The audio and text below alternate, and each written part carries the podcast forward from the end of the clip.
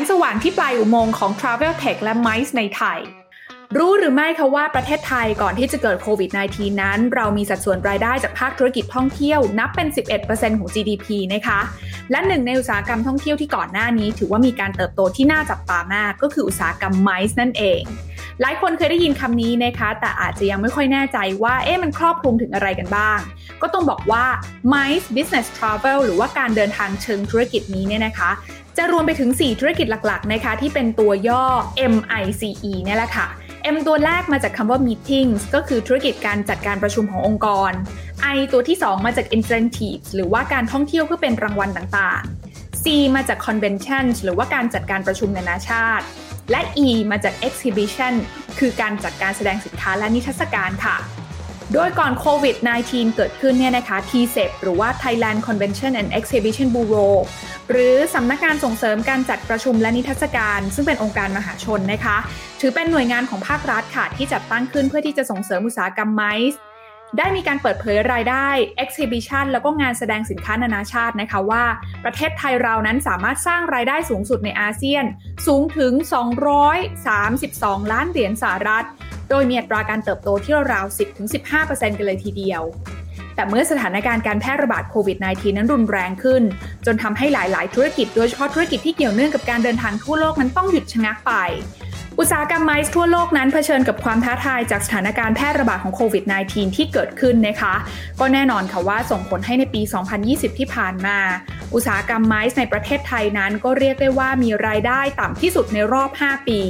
แล้วก็ทำให้ภาพรวมของอุตสาหกรรมนั้นหดตัวลดลงนะคะ เนื่องจากไม่สามารถดำเนินธุรกิจในรูปแบบปกติได้ ซึ่งแน่นอนทุกคนน่าจะทราบกันดีว่าธุรกิจแบบไมซ์นั้น ไม่ว่าจะเป็นเรื่องของการจัดประชุมงานสัมมนางานแสดงสินค้าต่างๆเนี่ยนะคะ เป็นรูปแบบการดำเนินธุรกิจที่ไม่เอื้ออำนวยกับนโยบายของรัฐบาล ในช่วงเวลาที่ต้องควบคุมสถานการณ์การแพร่ระบาดของโควิด -19 นะคะ ตัวเลขที่สะท้อนออกมาเนี่ยก็เลยเห็นชัดเลยค่ะว่าปี 2020 ที่ผ่านมาเนี่ยรายได้ของอุตสาหกรรมไมซ์ในประเทศไทยเนี่ยลดลงมา กว่าร้อยละ65%นะคะมาอยู่ที่ 74,000 ล้านบาทเท่านั้นเอง แต่ในวันนี้นะคะสถานการณ์เริ่มเปลี่ยนไปค่ะ เราเห็นการโรเอาวัคซีนเนี่ยเกิดขึ้นในหลากหลายพื้นที่อย่างชัดเจนแล้วนะคะบรรยากาศการล็อกดาวน์เนี่ยก็คลี่คลายลงอย่างเห็นได้ชัดเหมือนกันนะคะ เราเห็นเมืองเริ่มกลับมาคึกคืนกันอีกครั้งหนึ่ง สถานการณ์ของธุรกิจไมซ์ในไทยล่าสุดตอนนี้เนี่ยจะเริ่มกลับมาฟื้นตัวแล้วหรือยัง แล้วผู้ประกอบการในอุตสาหกรรมนี้ มีการเตรียมความพร้อมกันไปแล้วขนาดไหน ที่จะกลับมาสร้างรายได้ให้กับประเทศกันอีกครั้ง อนาคตและทิศทางของธุรกิจไมซ์หลังโควิด -19 รอบนี้จะมีอะไรน่าติดตามกันบ้าง วันนี้นะคะลงทุนแมนได้ชวน Techsauce ค่ะ ซึ่งเป็นหนึ่งในผู้ประกอบการอุตสาหกรรมไมซ์ชั้นนำในประเทศไทยนะคะ รวมไปถึงตัวแทนจากกรุงศรีฟินโนเวทนะคะ มาร่วมวิเคราะห์เรื่องนี้กันค่ะ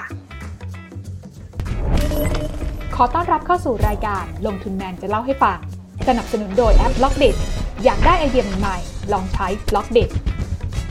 วันนี้นะคะลงทุนแมนนะคะ ชวนคุณอรนุชเลิศสุวรรณกิจค่ะ CEO จาก Techsauce นะคะ ซึ่งก็เป็นหนึ่งในผู้ประกอบการไมซ์นะคะ ชั้นนำในประเทศไทยนะคะ และอีกหนึ่งท่านนะคะที่จะมาร่วมแชร์มุมมองในฐานะ Investor นะคะ นักลงทุนวันนี้เราจะมาพูดคุยกันกับคุณแซมตันสกุล ซึ่งเป็นกรรมการผู้จัดการบริษัทกรุงศรีฟินโนเวทจำกัดนั่นเองค่ะขออนุญาตเรียกทั้งพี่มิมีแล้วก็พี่แซมนะคะ สวัสดีทั้งสองท่านนะคะ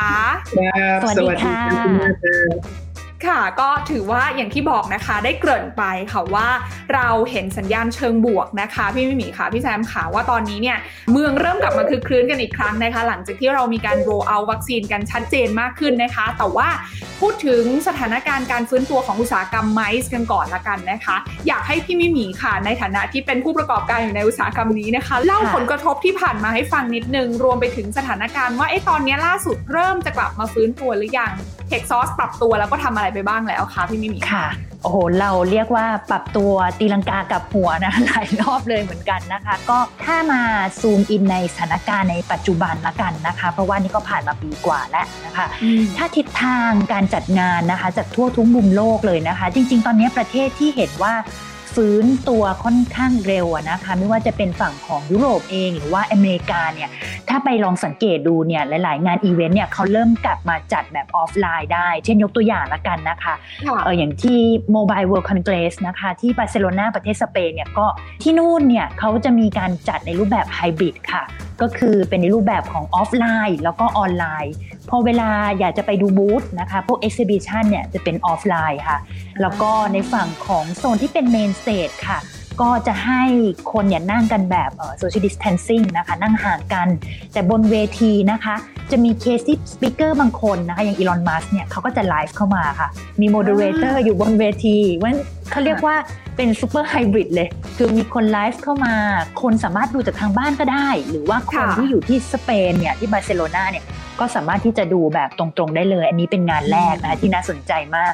งานที่ 2 ค่ะ ซึ่งเราก็มี plan อยากจะไปลองดูเหมือนกันก็คือช่วงต้นปีหน้าที่สหรัฐอเมริกานะคะ CES ที่ถือว่าเป็น trade show อันใหญ่ที่สุดอันหนึ่งของโลกนะคะ ปีที่แล้วเขามาเป็น virtual ค่ะ แต่ปีนี้เขาบอกว่าเขาจะกลับมาจัดแบบเต็มรูปแบบอีกครั้งหนึ่งนะคะ ที่สหรัฐที่ลาสเวกัสนะคะ ก็น่าติดตามมากๆ เพราะว่างานที่มันเป็นงาน trade ที่มันต้องแบบเจอแบบ face to face เนี่ย เขาจะดูแลคนนะรักษาเรื่องของสุขภาพต่างๆอย่างไรนะคะ แล้วก็งานที่สามอีกอันนึง ซึ่งก็เริ่มจะทำในรูปแบบของแบบฟิสิกอลมากขึ้นก็คืออย่างงานเทศกาลหนังนะคะที่เมืองคานส์นะคะนี่ก็เป็น 3 อันที่น่าสนใจ ส่วนภูมิภาคเซาท์อีสเอเชียนะคะก็ต้องยอมรับว่า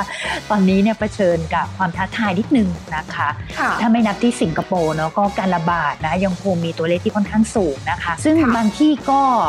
ประเทศไหนที่เริ่มโอเค เริ่มดีขึ้นก็จะเป็นไฮบริดแหละ แต่ว่าต้องยอมรับว่าอย่างบ้านเราก็จัดเป็น virtual ซะค่อนข้างเยอะ แต่ว่าแน่นอนค่ะ มันมีคนรู้สึกว่ากระหายค่ะ อยากจะเจอในรูปแบบของ networking นะคะ ตัวมี่เองเนี่ยก็มองว่าปีหน้าเนี่ยถ้ามีแนวโน้มหลังจากฉีดยาเริ่มดีขึ้นหลาย ๆ อย่าง ก็อาจจะจัดมาในรูปแบบของไฮบริดแล้วก็แน่นอนก็อาจจะมี speaker live เข้ามาอย่างที่เมื่อกี้เล่าให้ฟังมี moderator บนเวที แล้วก็อาจจะมีพวกกิจกรรมพวก business match ที่บางอันที่สามารถที่จะเจอหน้าได้ก็อาจจะทำแบบนั้น แล้วก็บางอันที่เป็น conference ก็สามารถที่จะดูจากใน venue จริงก็ได้ หรือว่าอาจจะเลือกรับชมจากไลฟ์ข้างนอกก็ได้ ก็อันนี้ก็เรากำลัง explore อยู่ แต่ว่าเชื่อว่าตอนนี้คนจัดงาน organizer ทุกคนเนี่ย advance หมดเลยค่ะ ปรับท่ากันเก่งมากทำได้ทุกท่าแล้วนะคะ ตอนนี้ ฝั่งของคนร่วมงานเองเนี่ยก็ปรับตัวตามลักษณะของอีเวนต์ที่เปลี่ยนไปเหมือนกันนะคะ ต้องแอบถามพี่แซมค่ะ พี่แซมตอนนี้ก็ประชุมออนไลน์ หรือว่า join งาน seminar ออนไลน์นี่แบบคล่องเลยใช่ไหมคะพี่แซมคะใช่ครับ เข้าถึงงานแล้วนะครับ แต่ว่ามันก็ยังไม่สุดอะเรียกว่ายังไม่สุดครับเออจริง เพราะฉะนั้นเนี่ยคำถามต่อมาก็เลยจะถามพี่มิมีต่อเพราะว่าก่อนหน้านี้คือหลายคนก็เริ่มออกมาวิเคราะห์เหมือนกันนะคะว่า อุตสาหกรรมอย่าง MICE เนี่ย หลังจากนี้มันจะต้องแบบเหมือนถูกบังคับให้เปลี่ยนไปเป็น virtual หรืออย่างน้อยก็เป็นไฮบริดเนี่ยมากขึ้นไปเลยหรือเปล่า ถึงแม้ว่าสถานการณ์จะกลับมาเป็นปกติแล้ว แต่ว่าคนจอยส่วนใหญ่ก็อาจจะรู้สึกว่าเฮ้ยเออบางทีก็แบบเหมือนอาจจะไม่ได้จำเป็นต้องเดินทางมาเนาะยกเว้นแบบอย่างพี่แซมที่บอกว่าเออยังไม่สุดต้องการเหมือนแบบ สัมผัสอารมณ์ สัมผัสการ pitching อะไรอย่างนี้ใช่ไหมคะ แต่ว่าสำหรับคนอื่นที่ไปเก็บไอเดียอะไรเฉยๆเนี่ยเทรนด์ของธุรกิจเนี้ยค่ะพี่มิมีหลังจากเนี้ยมันมันจะเป็นยังไง มันจะต้องเป็น part ของความเป็น virtual มันจะมากขึ้นไหมไหมหลังจากนี้ยังไงบ้างคะในเรื่องของรูปแบบการจัดงานนะคะพี่มิมีค่ะค่ะ เออถ้าในสถานการณ์อย่างใน Southeast Asia เนี่ยถ้ามันยังแบบเรียกว่ายังเจอหน้ากันไม่ได้เนอะมันก็ยังต้องเป็น virtual อยู่นะคะ แต่เชื่อว่า organizer ทุกคนรวมถึงคนจัดงาน หรือว่าผู้ที่เข้าร่วมงานก็เหมือนกันค่ะ ยังไงก็อย่างที่คุณแซมบอกเลยคือแบบ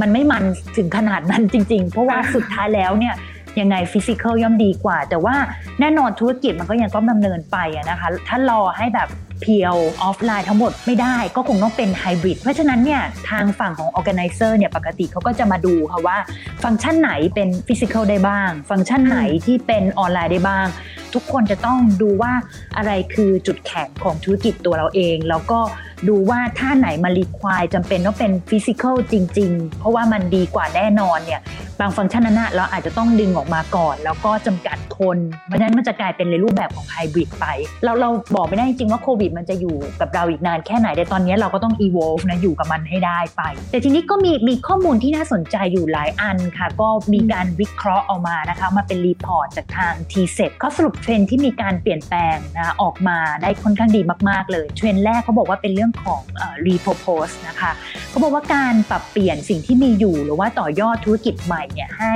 ตอบโจทย์ความต้องการของพฤติกรรมผู้เข้าร่วมงานนะที่เปลี่ยนไปเช่น การปรับตัวของผู้จัดงานแสดงสินค้านะแบบออฟไลน์เนี่ยก็มีการเปลี่ยนสถานที่ค่ะ เอาสถานที่ตรงนั้นอะไปทำเป็นสตูดิโอแทนค่ะ เพื่อให้บริการการจัดงานอีเวนต์เป็นแบบ virtual ได้มิติใหม่ที่แตกต่างกันออกไปเราสังเกตดูค่ะ ก็จะมีบางที่เนี่ยที่เอาออฟฟิศตัวเองนะ เปลี่ยนไปเป็นสตูดิโอเลย แล้วก็มีภาพมี green screen ข้างหลังเนี่ยก็จัดเป็นภาพแบบมีผู้เข้าร่วมเยอะแยะมากมายซึ่งเออมันดู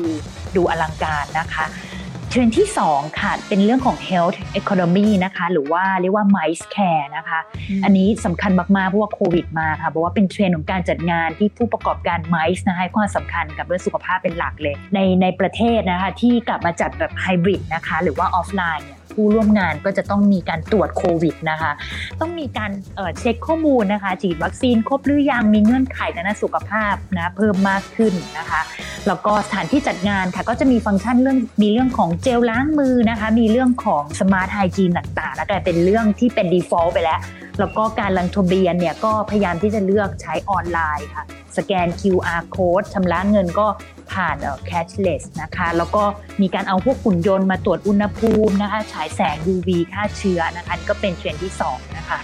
เทรนด์ที่ 3 ค่ะ เป็นเรื่องของ virtual conscious นะคะเขาบอกว่าเป็นเทรนด์ที่เกี่ยวข้องกับการจัดงานแบบ virtual สร้างประสบการณ์ค่ะในเรื่องของ experience นะคะมีการเพิ่มกิจกรรมให้กับผู้ร่วมงานค่ะหลาย ๆ งานในไทยก็ทำส่วนนี้ได้ดีเพราะว่าบ้านเราเนี่ยก็มี entertainer มีหลายคนที่เราสังเกตดูนะคะเราสมมติเรางานสัมมนาหนึ่งเนี่ย มันก็จะมีการแทรกกิจกรรมแบบ ice breaking บ้าง มีการจัดกิจกรรมเล่นเกมใช่ไหมคะให้คนไม่ได้รู้สึกแบบเบื่อจนเกินไปเวลาอยู่หน้าจอนานๆค่ะ แล้วก็เทรนด์ที่ 4 นะคะเอ่อ green by numbers นะคะเป็นเรื่องของการสนใจเรื่องของความยั่งยืนค่ะ sustainability แล้วก็เรื่องของสิ่งแวดล้อมนะคะที่เป็นตัวเลขได้เลยนะคะ อันนี้ก็ care เรื่องของสิ่งแวดล้อมมากขึ้น แล้วก็เทรนด์สุดท้ายค่ะเขาเรียกว่าเซสเฟียนะคะ เป็นเทรนที่ผู้จัดงานเนี่ยเขาเน้นเรื่องการสร้างประสบการณ์พิเศษให้กับผู้ร่วมงานนะคะ ซึ่งงานประเภทนี้ส่วนใหญ่จะเป็นงานเฉพาะกลุ่มนะคะ แล้วก็ จัดกิจกรรมที่ตอบโจทย์ตามความต้องการอะถ้านิสอีเวนต์พวกนี้ถ้ายกตัวอย่างให้เห็นจะชัดก็ยังมียกตัวอย่างเช่นพวก Wonder Fruit ค่ะ พวกคนที่รักงาน พวกดนตรีนะคะคอมิคคอนนะคะ คนที่ชอบเรื่องของการ์ตูน แล้วก็อีกหนึ่งค่ะ Tomorrowland นะคะเป็นรูปแบบของการจัดงานที่เป็นคนที่มีความสนใจแบบประเภทเดียวกันสายอาร์ตเลยพวกเนี้ยนะซึ่งตอนนี้เราอาจจะเริ่มเห็นมากขึ้น ในกิจกรรมงาน conference ด้วย เพราะว่าพอ conference มันจะ talk อย่างเดียวก็ไม่ไหวใช่ไหมคะเหนื่อยเราอาจจะต้องเอา art เอาเรื่องครีเอทีฟพวกนี้เข้ามา blend ด้วยกันค่ะ ก็ฝากไว้ประมาณนี้ก่อนค่ะ โอเค เพราะฉะนั้นก็คือเราเห็นได้ชัดว่าโอเคละรูปแบบของการจัดงานของอุตสาหกรรมไมซ์เนี่ยมันต้องเปลี่ยนไปแหละ การ transform ของบรรดา event organizer ก็ดี หรือว่าผู้ประกอบการอื่นๆในอุตสาหกรรมไมซ์ก็ดีก็พยายามทำยังไงล่ะ ให้เรื่องของ virtual event ที่เรายังต้องเดินหน้าต่อไปเนี่ยให้มันมีสีสันมากขึ้นนะคะ ให้มัน go green มากขึ้น อันนี้คือเทรนด์ที่น่าสนใจมากว่าผู้ประกอบการทั่วโลกกำลังมุ่งไปทางนี้นะคะสำหรับเรื่องของการจัดงาน ขออนุญาตถามมุมนี้จากมุมของ VC บ้างนะคะ พี่แซมคะพี่แซมมองการฟื้นตัวของบรรดาภาคธุรกิจที่เกี่ยวเนื่องการท่องเที่ยวหรืออุตสาหกรรมไมซ์ในประเทศไทยเนี่ยเป็นยังไงบ้าง จริง ๆ เรามีแบบ potential ด้านนี้ขนาดไหน มีใครอยู่ในเรดาร์บ้างไหมคะพี่แซมคะโอเคครับ ขอบคุณครับ ก็จริงๆแล้ว ถ้าพูดถึงประเทศไทยนะครับ อุตสาหกรรมหรือเทคที่เราต้องส่งเสริมเนี่ย ผมย้ำมาตั้งหลายปีแล้วนะครับว่าของไทยเนี่ยถ้าเราส่งเสริมได้เราอยากส่งเสริมด้วยกัน2เทคนะฮะเทคหนึ่งก็คือหนีไม่พ้นเพราะประเทศไทยเป็นประเทศเกษตรกรนะครับเพราะนั้น agri tech เป็นเรื่องสำคัญนะครับนั่นคือเรื่องสำคัญว่าถ้าเรามี agri tech ดีๆนะครับเป็นเทคที่ทำให้ชาวไร่ชาวสวนชาวนา สามารถมีผลผลิตที่ดีขึ้นนะครับเขาก็จะได้ผลตอบแทนที่สูงขึ้นนะครับมีรายได้ดีขึ้น นั่นก็จะทำให้ประเทศไทย ก้าวสู่เป็นประเทศรายได้ปานกลางถึงสูงได้นะครับนั่นคือสิ่งที่เรายึดมาตลอด แล้วก็เทคที่2ครับสิ่งที่ประเทศไทยเราจะต้องมีแล้วก็พัฒนาไปให้ได้นั่นคือ travel tech นะครับเพราะว่าเมื่อเราเห็นประเทศแสงสว่างเกิดขึ้นนะครับ แต่ก็ต้องบอกว่าจำนวนนักท่องเที่ยวที่กลับมาเนี่ยมันคงยังไม่ได้บูมนะครับเหมือนกับเมื่อสักปี 2019 นะครับอย่างภูเก็ตเองปกติมีนักนักท่องเที่ยวเข้ามาวันละ4ี่หมื่นคน แต่วันนี้ยังมีเข้าวันละ 400 คน ซึ่งยังเป็นแค่หนึ่งเปอร์เซ็นต์เองจะเปิด Sandbox นะครับแล้วเขาก็บอกว่าอีกสัก3ปี มันถึงจะกลับมา peak กันใหม่นะครับ ซึ่งก็เป็นไปได้ เพราะฉะนั้นสิ่งที่เราจะทำให้ได้ก็คือว่าทำอย่างไรล่ะ ให้ Travel Tech มันกลับมาได้ ตัวพี่เองไม่ได้มองแค่ Travel Tech นะครับแต่เราต้องมองเทคในส่วนขององค์ประกอบของพวกนี้นะครับอืมที่จะสร้างความเชื่อมั่นนะครับ ให้นักท่องเที่ยว หรืออุตสาหกรรมไมซ์กลับมา นั่นหมายถึงว่าเขาต้องสร้างความน่าเชื่อถือขึ้นอะไรบ้างคะค่ะมันคงหนีไม่พ้นพวก MedTech HealthTech นะครับอืมเราจะมี ATK ที่ผลิตในประเทศไทยได้ไหม เรามีวัคซีนที่ผลิตในประเทศไทยได้ไหม เรามียารักษาโรคที่เกิดเวลาเหตุการณ์ร้ายแรงและสามารถจะผลิตได้อย่างรวดเร็ว และสามารถที่จะสร้างความมั่นใจได้หรือไม่นะครับ ตอนนี้ผมอยู่แค่ว่ารู้สึกว่ามันเหลือแค่ความมั่นใจครับ เพราะฉะนั้นอืมเอ่อถ้าเป็นพี่มองมองว่าปี 2 ปีนี้ต้องเอาตัว Ecosystem ของ Travel กลับมาก่อนค่ะเพื่อสร้างความมั่นใจให้นักลงนักนักท่องเที่ยวก่อนนะครับเพราะฉะนั้น VC ก็จะเริ่มมองแล้วเริ่มมองแล้วครับว่าตัวไหนช่วงนี้ที่มันสามารถที่ทำบิวให้การท่องเที่ยวกลับมาได้นะครับอ่าแล้วก็หลังจากนั้นพอกลับมาได้เสร็จก็จะเป็นตัวที่มัน enabler tech นะครับในเรื่องของ travel ทำให้นักท่องเที่ยวเดินทางและสะดวกมากขึ้นนะครับก็จะเป็นลักษณะแบบนี้เออ น่าสนใจมากเลยค่ะพี่แซม พอพี่แซมพูดแล้วเห็นภาพนะคะว่าในมุมของ VC เองก็มองเป็นเฟสเหมือนกัน เฟสแรกก็คือ อะไรก็ตามที่ทำให้เกิดการกลับมาของการทำให้อีโค y ิสเต็มของฝั่งของธุรกิจท่องเที่ยวแล้วก็ไมซ์มันเดินต่อไปได้ อันเนี้ยน่าสนใจในเฟสแรกที่เรียกความเชื่อมั่นได้ และเดี๋ยวหลังจากนั้นเนี่ยแน่นอนพอนักท่องเที่ยวกลับมาความเชื่อมั่นกลับมา Travel Tech ก็จะตามกลับมาด้วย ซึ่งมันไม่หนีหายไปไหนหรอกเพราะว่าสิ่งเหล่านี้คือหัวใจสำคัญของของบ้านเรานะคะแต่ทีนี้ขออนุญาตถามที่พี่มิมีต่อนิดนึงค่ะอย่างที่พี่แซมบอกเมื่อสักครู่ว่า ณวันนี้เราต้องมองหาเทคโนโลยีที่เข้ามาช่วย support แล้วไม่ใช่แค่ตัวของ Travel Tech อย่างเดียว แต่ว่าเป็นฝั่งของค่ะการที่ผู้ประกอบการในอุตสาหกรรมเนี้ยค่ะหยิบเอาเทคโนโลยีมาประยุกต์ใช้ทำให้ตัวเองเนี่ยทั้งลดต้นทุนได้แล้วก็เพิ่มประสิทธิภาพในการทำงานได้ด้วยเหมือนกัน ช่วงที่ผ่านมาพี่มิมีเราได้เห็นพัฒนาการเรื่องนี้ยังไงมี case study อะไรน่าสนใจบ้างไหมคะพี่มิมีคะต้องบอกว่าวิธีการที่ธรรมดาเวลาเราจะวิเคราะห์ว่าจะเอาเทคโนโลยีอะไรเข้ามาใช้เนี่ยเราต้องแตกออกมาเป็นเจอร์นี่แบบ end to end นะคะคือเราต้องดูก่อนว่าใครเป็น key stakeholder ของเราบ้าง อย่าง key stakeholder ของอย่างงาน Tech Source อย่างเงี้ยก็จะมีคนที่เป็นฝั่ง attendees ค่ะ แล้วก็มีฝั่งที่เป็นผู้สนับสนุน partner ของเราใช่ไหมคะ ก็จะเป็นกลุ่มหลัก แล้วก็อีกกลุ่มหนึ่งก็คือเอ่อกลุ่มนักลงทุนที่เป็น VC ที่จะมาค้นหาดูว่ามีสตาร์ทอัพรายไหนน่าสนใจ เราต้องเอา key stakeholder พวกนี้ออกมากางก่อนเนาะแล้วก็มาดู journey ของแต่ละรายเลยค่ะว่า journey ของแต่ละคนที่เข้ามาร่วมงานเนี่ยเขาจะต้องมาเจอประสบการณ์อะไรในงานบ้าง ตรงนั้นแหละเราถึงค่อยมารู้ว่าเราจะเอาเทคโนโลยีอะไรเข้ามาใช้ อย่างเช่น ถ้าเป็น attendee ปุ๊บก็มาดูว่าจุด register ใช่ไหมคะ เขาจะต้องผ่านเส้นทางอะไรมาบ้าง ระบบ ticketing คืออะไร พอมาที่ event เสร็จปุ๊บอ่า at event ใช่ไหมคะ ถ้าเป็นแบบ hybrid หรือว่าถ้าเป็นแบบ virtual อย่างเงี้ย ที่ at event ประสบการณ์ที่เขาจะรับชมหรือว่าดูนะคะจะเป็นอย่างไร ถ้าเป็นในฝั่งของ exhibitor ละกันนะ ซึ่ง exhibitor อาจจะเป็นกลุ่มที่เป็นสปอนเซอร์เรา partner เราก็ได้ big corporate ต่างๆนะคะเขาก็จะมีแบบเป็น virtual booth ไหมนะคะที่เป็นแบบ 3D booth มันก็สามารถที่จะจำลองโลกเสมือนแบบนี้แทนที่เราอะสมมติอาจจะยังจัดที่ เวนิวจริง ๆ ไม่ได้ แล้วก็สามารถที่จะมาทำแบบ virtual ได้นะ นี่คือ ad event นะคะ แล้วก็ก็อีกอันหนึงที่เป็นเอ่อ experience หนึ่งที่เราเห็นเจอนี่นะคะ ก็คือ investor กับกลุ่ม startup เนี่ย เขาโดยปกติคือต้องมาเจอกันที่งานเพื่อที่จะมาดูพวกดีลต่างๆนะคะ ทีนี้จากเดิมที่เราจะมีโซนที่เรียกว่า business matching lounge นะคะ เราก็สามารถที่จะทำเป็นแบบออนไลน์ได้ มีโต๊ะจำลองจำลองครบเลยนะคะ สามารถ pitch นะคะให้กับทาง investor ดูนะคะ ก็เป็นในรูปแบบของ business matching ในในเชิงของเบื้องต้นได้ แล้วก็ส่วนสุดท้ายนะคะจะเป็นอีกส่วนหนึ่งที่สำคัญมากซึ่งเห็นเทรนด์เลยก็คือเรื่องของการแปลค่ะ ซึ่งแน่นอนภาษามันอาจจะเป็นเขาเรียกว่า barrier สำหรับบางคนนะนะคะ มองว่าเอ๊ะจะทำยังไงเพื่อที่จะได้ล่ามแปลภาษานะคะ ซึ่งอาจจะไม่ใช่แค่การแปลเป็นเสียงอย่างเดียว แต่ว่าสามารถที่จะแปลจากเอ่อ speech to text ก็คือพูดภาษาอังกฤษออกมา แล้วก็แปลออกมาเป็นข้อความได้เลย ซึ่งข้อความตรงนี้อาจจะออกมาเป็นสคริปต์เลยนะคะตัวนี้ก็เห็นมีภาษาอังกฤษถอดออกมาเป็นแบบภาษาอังกฤษเลย แต่ว่าตอนนี้ได้ยินว่า ตอนนี้กำลังเริ่มมีภาษา local นะคะ ที่สามารถแปลงออกมาได้ แล้วก็ไม่ใช่แค่ถอดออกมาเป็นภาษานั้นๆ เท่านั้นยังสามารถที่จะ convert ออกมาเป็นอีกภาษาหนึ่งได้ แต่แน่นอนความถูกต้องมันก็ต้องแบบค่อยๆ เรียนรู้นะ เพราะว่าพวกนี้มันต้องใช้ AI นะ Machine Learning ในการมาเรียนรู้สักระยะหนึ่งค่ะ โอ้ น่าสนใจ ถอดออกมาเป็นทานสคริปต์ได้เลยสำหรับคนที่แบบอาจจะฟังแล้วได้ไม่ครบใช่ไหมคะ ก็ไปตามทานสคริปต์เอาเนาะ พี่แซมขาขออนุญาตถามพี่แซมต่อว่าแล้วในมุมของกรุงศรีฟินโนเวตได้ลงทุนในเทคโนโลยีไหน หรือว่าสตาร์ทอัพไหนที่เกี่ยวเนื่องกับเทคโนโลยีเหล่านี้บ้างไหมคะ ตอนนี้ก็ยังไม่ได้มีนะครับ แต่แน่นอน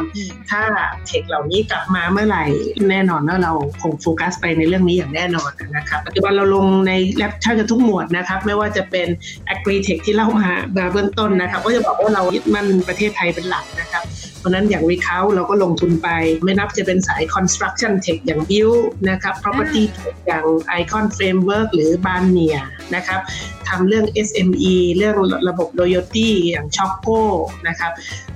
กระทั่งเรื่อง e-logistics อย่าง Flash นะครับล่าสุดก็เราก็ไปลงใน social data tracking platform อย่าง White Site แล้วก็มี s i m m e ที่ทำเรื่อง digital asset นะครับก็เห็นว่าในพอร์ตการลงทุนเราค่อนข้างหลากหลายนะครับ แล้วก็ยึดเอาตัวที่เป็นตัวตัวนำในแต่ละในประเทศนะครับ เพราะนั้นถ้าเราเห็นว่า travel tech ในเมืองไทยที่สามารถกลับมาได้นะครับ แล้วสามารถเป็นตัวจุดชนวนที่ทำให้ประเทศไทยเราก้าวหน้า เป็นเทคโนโลยีที่ตอบโจทย์นะครับ อันนี้เรายินดีที่จะเข้าไปสนับสนุนอย่างแน่นอนครับ เพราะว่าเราก็บอกแล้วว่าสองทิศที่เราสนใจที่อยากจะพัฒนาได้คือ agri tech กับ travel tech นี่แหละครับ น่าสนใจมากค่ะ เพราะฉะนั้นตอนนี้เนี่ยในใน port ตอนนี้อาจจะเป็นบางส่วนอาจจะเป็น enabler เนาะในการที่จะทำให้ธุรกิจอาจจะไม่ได้เกี่ยวข้องกับท่องเที่ยวหรือว่าไมซ์โดยตรงแหละ แต่ว่าถ้าธุรกิจที่ต้องการการปรับตัว อาจจะมาใช้เทคโนโลยีของบรรดาสตาร์ทอัพที่กรุงศรีฟินโนเวตลงทุนอยู่เนี่ยก็จะสามารถทำให้มันเกิดความเชื่อมั่นทำให้เกิดประสิทธิภาพนะคะทั้งเรื่องของแบบการ track ข้อมูลอะไรต่างๆสมัยนี้เทคโนโลยีมันไปถึงกันหมดแล้ว ก็ต้องบอกว่า Travel Tech จริงๆ เมืองไทยก็เนื่องจากประเทศไทยเป็นประเทศท่องเที่ยวนะครับเพราะนั้นชาวเทคระดับโลกหรือระดับภูมิภาคเนี่ยก็ยึดหมายเมืองไทยเป็นหลักนะครับเพราะนั้นเราคงหลีกไม่ได้ว่าหลาย ๆ อันที่เป็น Travel Tech ไทยแท้เนี่ยจะเข้าไปในตลาดนี้ไม่ง่ายนะครับ อย่างถ้าเรามองอย่างโฮเทลบุ๊กิ้งเนี่ยแน่นอนในเมืองไทยก็คงไม่พ้นในเรื่องของ Agoda นะครับ Booking.com ซึ่งก็อยู่ในสกุลเดียวกับ Priceline อยู่แล้วนะครับ เพราะฉะนั้นก็ต้องบอกว่าไม่ง่าย ถ้าจะเป็น Travel Tech ไทยที่ทำนะครับ หรือจะเป็นในเรื่องของเชิงท่องเที่ยวสันทนาการตามอีเวนต์ต่าง ๆ ตามจุด sightseeing ก็มีจากฝั่ง Klook เนี่ยฮะจากฮ่องกงก็เข้ามานะครับเพราะฉะนั้นเราก็เห็นว่าเมืองไทยถ้าในเรื่องของไทย tech startup อะก็ต้องหาจุดช่องว่างเหล่านี้ให้เจอนะครับเรื่องของ Travel Tech เนี่ยจริง ๆ มันมี tech ที่ค่อนข้างจำกัดอยู่ ถ้าพูดตรงๆว่าจำกัดในเรื่องของความเป็นเทคโนโลยีนะครับ ก็ต้องหาช่องว่างให้เจอ นะครับ แล้วก็ตอบโจทย์ได้ได้นะครับ ก็สนับสนุนเต็มที่ครับ ค่ะ น่าสนใจมากค่ะ ส่วนที่จะมาชวนคุยต่อกลับมาที่เรื่องของทั้ง Travel Tech ก็ดีหรือว่า lead มาที่อุตสาหกรรมไมซ์ก็ดีเนี่ยนะคะ พี่มิมีคะปัจจุบันเนี่ย ecosystem ภาพรวมของไมซ์ในบ้านเราตอนนี้เป็นยังไงบ้างคะ ค่ะ อ้างอิงจากพวกข้อมูลนะคะของทางฝั่ง TCEB นะคะที่เขาบอกว่าตัว ecosystem เนี่ยของธุรกิจไมซ์เนี่ยจะประกอบไปด้วย 4 อันหลักๆ คืออันที่ 1 ก็คือผู้ประกอบการไมซ์ค่ะก็คือกลุ่มที่เป็นกลุ่ม organizer เอง คนที่ดูเรื่องของ venue นะคะแล้วก็พวกซัพพลายเออร์ต่างๆนะคะทีนี้อันที่ 2 ค่ะ อันนี้เลยที่เกี่ยวข้องกับทางฝั่งของตัว innovator นะคะก็คือผู้ประกอบการด้านนวัตกรรมอย่างสตาร์ทอัพเองนี่แหละค่ะที่เป็นกลุ่ม travel tech ทั้งหลายในสตาร์ทอัพในประเทศไทยเนี่ยก็จะอยู่กลุ่มนี้นะคะกลุ่มที่ 3 ก็คือผู้ support ผู้สนับสนุนนวัตกรรมนะคะจะมีในส่วนของภาครัฐด้วยนะคะที่เข้ามาช่วยตรงนี้ หรืออย่างพวกสถาบันศึกษานะคะที่เข้ามาช่วยสนับสนุนในการขับเคลื่อนนะคะพวกอ่อ incubation ก็ใช่นะ accelerator โปรแกรมก็ใช่นะ VC ก็ใช่นะคะแล้วก็อันที่4อาจจะเป็นผู้สนับสนุนในอุตสาหกรรม MICE อีกทีหนึ่งนะคะทีนี้พอมาคุยเรื่องของ travel tech นะจริง ๆ ต้องบอกว่ามันค่อนข้างกว้างนะคะคะอย่างเช่นพวกทัวร์ทราเวลอย่างเงี้ยก็ต้องยอมรับว่าช่วงนี้เป็นช่วงที่ challenge มากๆนะ เพราะว่าคนก็ยังเดินทางกันค่อนข้างลำบากนะ แต่ว่าจริงๆเนี่ยเราลองสังเกตดูดีๆเนี่ยกลุ่มที่เขาทำธุรกิจเนี่ยเขาก็อาจจะลองมองดูว่าเขาสามารถที่จะปรับเปลี่ยนนะคะว่าเอ๊ะบางคนเนี่ยอาจจะเดิมเคย offer service ในระดับ international เราสามารถที่จะมานำเสนอบริการแบบนั้นใน local ได้ไหมเป็นการท่องเที่ยวในประเทศไทยก่อนได้ไหม แล้วก็อย่างพวกพวกแพลตฟอร์มอย่าง ticket อย่างเงี้ยบางทีเขาอาจจะไม่ได้แค่เสนอขายเฉพาะตัว ticket ของอีเวนต์อย่างเดียวนะคะ แต่ว่าจริง ๆ ระบบแพลตฟอร์มเบื้องหลังเนี่ยมันก็มีการทำในรูปแบบของอีคอมเมิร์ซได้ด้วยอยู่แล้วนะคะส่วนระบบ event management บ้านเราเก่งนะมีหลายแพลตฟอร์มเยอะมากเลยนะคะแล้วก็กลุ่มที่ทำเรื่องของ robotic ก็จะเริ่มมีเยอะขึ้นนะทีนี้เนี่ยตอนนี้ในไทยเองเนี่ยก็ต้องยอมรับว่าเพิ่งเริ่มคลายล็อกไปนะคะคือเราก็ต้อง evolve แล้วก็อยู่กับมันนะการดูทิศทางที่จะเกิดขึ้นต่อเนี่ยว่าจะเป็นอย่างไรเนี่ยจะสามารถจัดแบบออฟไลน์ หรือว่าไฮบริดอย่างไรได้บ้างที่ว่า key สำคัญตอนนี้คือเป็นเรื่องของ collaboration นะเราไม่สามารถที่จะอยู่ตัวคนเดียวได้แหละ ตอนนี้ต้องยอมรับว่าเราอะจะเติบโตได้ ก็คือเราต้องมองหาว่าเราจะมี partner ที่จะเสริมแกร่งอะไรไปด้วยกัน ecosystem มันถึงจะโตไปด้วยกันได้เอออีกอย่างหนึ่งที่อยากจะกล่าวไปถึง report ของ TCEB นะคะที่เขาทำก็คือเรื่องของ trend repurpose นะคะการปรับเปลี่ยนสิ่งที่มีอยู่นะคะหรือว่าต่อยอดธุรกิจนะคะอย่างตัวมี่อย่างเงี้ยธุรกิจของตัวเองเนี่ยเป็น เป็น service base นะคะ ไม่ได้มี asset ที่เป็นแบบตัวตัว tangible ชัดๆ แต่ว่าตัว asset เราสำคัญก็คือ human capital เลยค่ะ คือผู้คนที่อยู่ในในออฟฟิศของเราเนี่ย ตอนช่วงที่เราเกิด crisis อย่างตัวปีที่แล้วเนี่ย ทุกคนพอมัน turn เป็นออนไลน์ใช่ไหมคะ ทีม editor ทีมคอนเทนต์ทั้งหมด ต้องมา upskill ในการฝึกการทำงานอีเวนต์ในขณะที่คนที่จัดงานอีเวนต์แบบออฟไลน์ ก็ต้อง upskill ตัวเองนะคะให้ทำงานในรูปแบบของดิจิทัลได้ เพราะฉะนั้นเนี่ยจริง ๆ คือเราอาจจะมองมองดูว่าทักษะของเราที่มีอยู่เนี่ยสามารถที่จะปรับเปลี่ยนไปทำอะไรได้เพิ่มบ้าง แล้วก็การที่เอาดิจิทัลเข้ามาใช้เนี่ยค่ะ จะช่วยเราหลาย ๆ อย่างแล้วหลังจากนี้ไป post covid หรือถึงแม้เราจะอยู่กับโควิดค่ะ ยังไงดิจิทัลเป็นกลยุทธ์ที่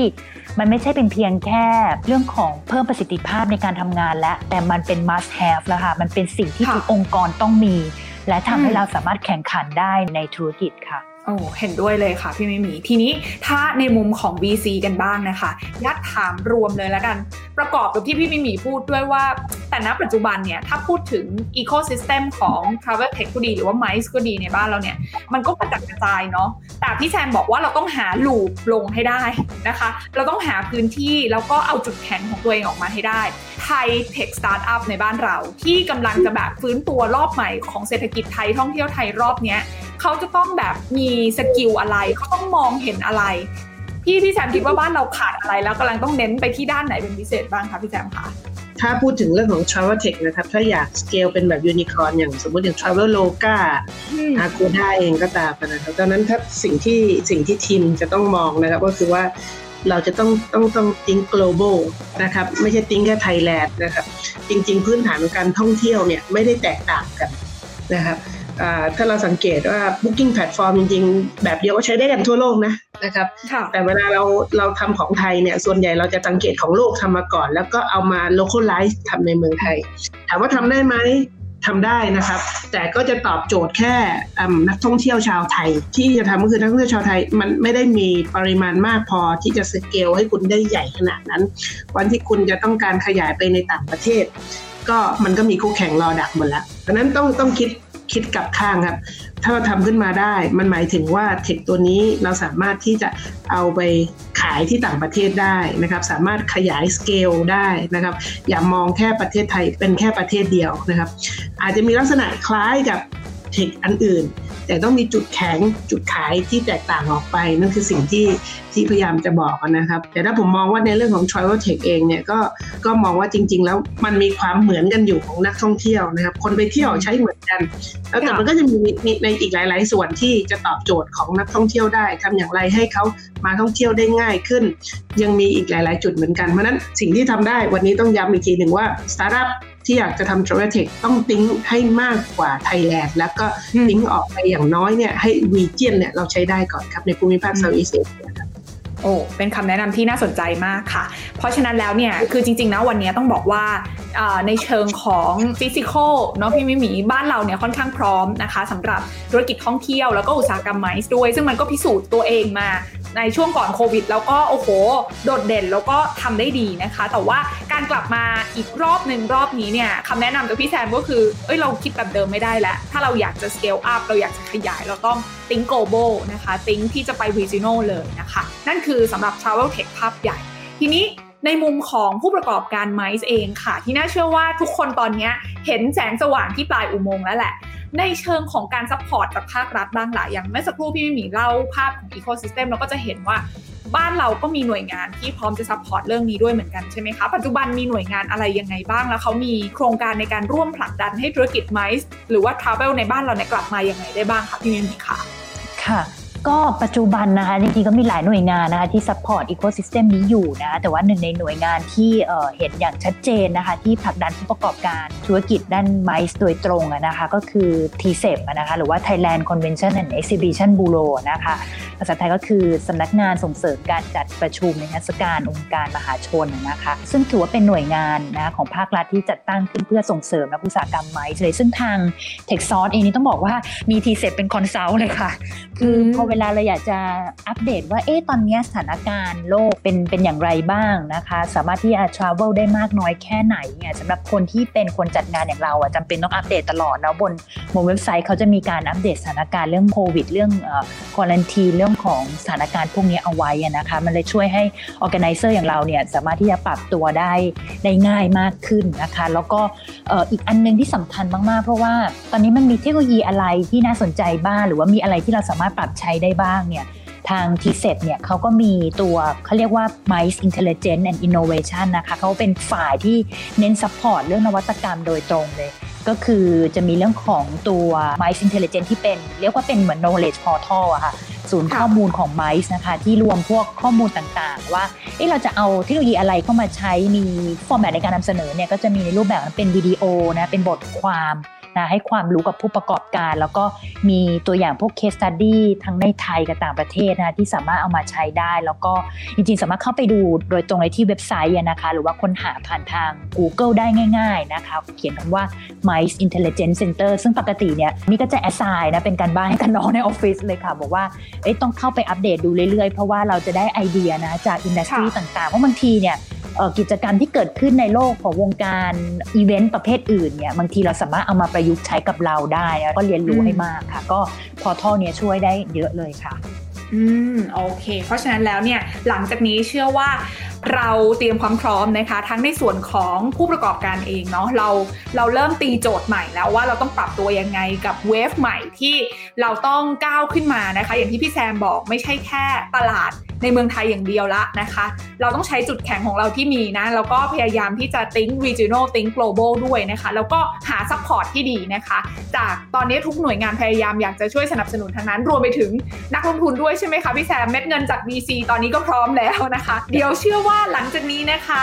น่าจะมีอะไรดีๆนะคะ ที่เราจะเห็นพัฒนาการที่ดีของทั้งอุตสาหกรรมที่เกี่ยวเนื่องกับการท่องเที่ยวในบ้านเรานะคะ รวมไปถึงเกี่ยวเนื่องกับเทคโนโลยีที่จะเข้ามาช่วย support ด้วยนะคะ วันนี้ก็เห็นภาพครบพอสมควรเลยนะคะ ว่าเรากำลังจะเห็นอะไรกันบ้างแล้วผู้ประกอบการเองเนี่ยเชื่อว่าฟังแล้วก็น่าจะได้ประโยชน์ได้หลักคิดกลับไปวันนี้ขอบพระคุณทั้งพี่แซมแล้วก็พี่มิมีเป็นอย่างมากที่สละเวลามาร่วมพูดคุยกันนะคะ สนุกมากเลยขอบคุณมากเลยค่ะ ขอบคุณมากขอบคุณค่ะสวัสดีค่ะ สวัสดีค่ะ สวัสดีค่ะ